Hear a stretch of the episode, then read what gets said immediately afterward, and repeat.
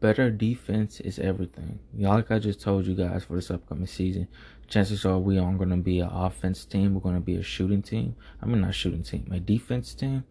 So our defense will have to back up the shooting. Now, if we play a really great defense, we might be um, one of the top seeds in the West. I that's something that I truly believe. But let me know what you guys think. Peace. Better defense is everything.